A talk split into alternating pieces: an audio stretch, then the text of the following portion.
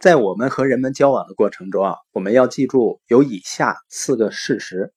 第一个呢，就是很多人正在遭受伤害，也就是说，每四个人当中啊，就有一个甚至更多身心失衡。所以呢，你应该看看你身边最亲密的三个朋友，如果他们看上去心理正常，那你就是那个不正常的了。当然呢，有的人只是看上去正常。人们容易受伤害呢，已经不是什么新鲜事儿了。十九世纪哲学家叔本华啊，他把人类比喻为在寒冷冬夜蜷缩在一起的豪猪，就是身上带刺儿的那种猪。他说，外面的天气越来越冷，我们靠得越来越近，互相取暖。但是我们靠得越近呢，身上的硬毛刺痛对方越重。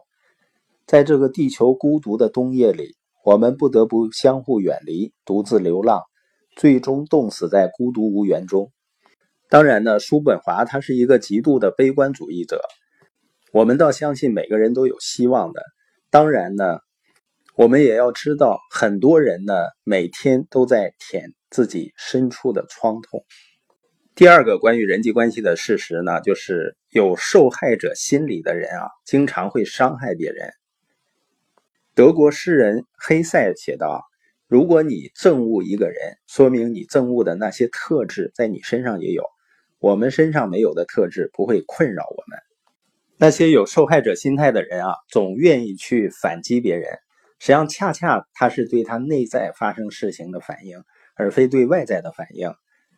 第三个事实呢，就是有受害者心理的人啊，他经常被人伤害，就他很容易被别人伤害。”就像有的人呢，他手指里扎进了一根刺儿，他任由那个刺儿留在那里，手指呢就会肿胀感染。如果另外一个人呢恰巧碰了一下他的手指，那个人呢就会非常夸张的哇哇大叫，说你弄疼我了。事实上呢，问题不是出在不小心碰到人手指的无辜的人身上，而是出在呢有刺儿不拔却声称。受人伤害的人身上，情绪上的痛苦啊，也是这样。有受害者心理的人呢，他会过度反应、过度夸张、过度自我保护。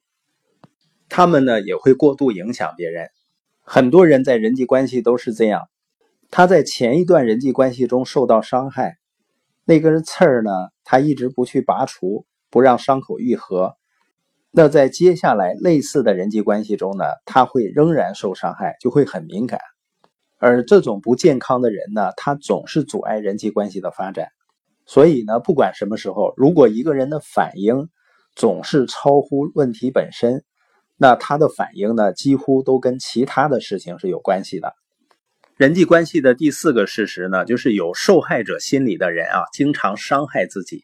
有一个笑话说，一位万事通。每天早晨呢，都和他的朋友在车站等市郊火车，然后呢，他总喜欢对朋友喋喋不休，而且呢，总用手指在朋友胸前指指戳戳的，这让朋友呢感到很不自在，所以他的朋友最终下定决心制止这种行为。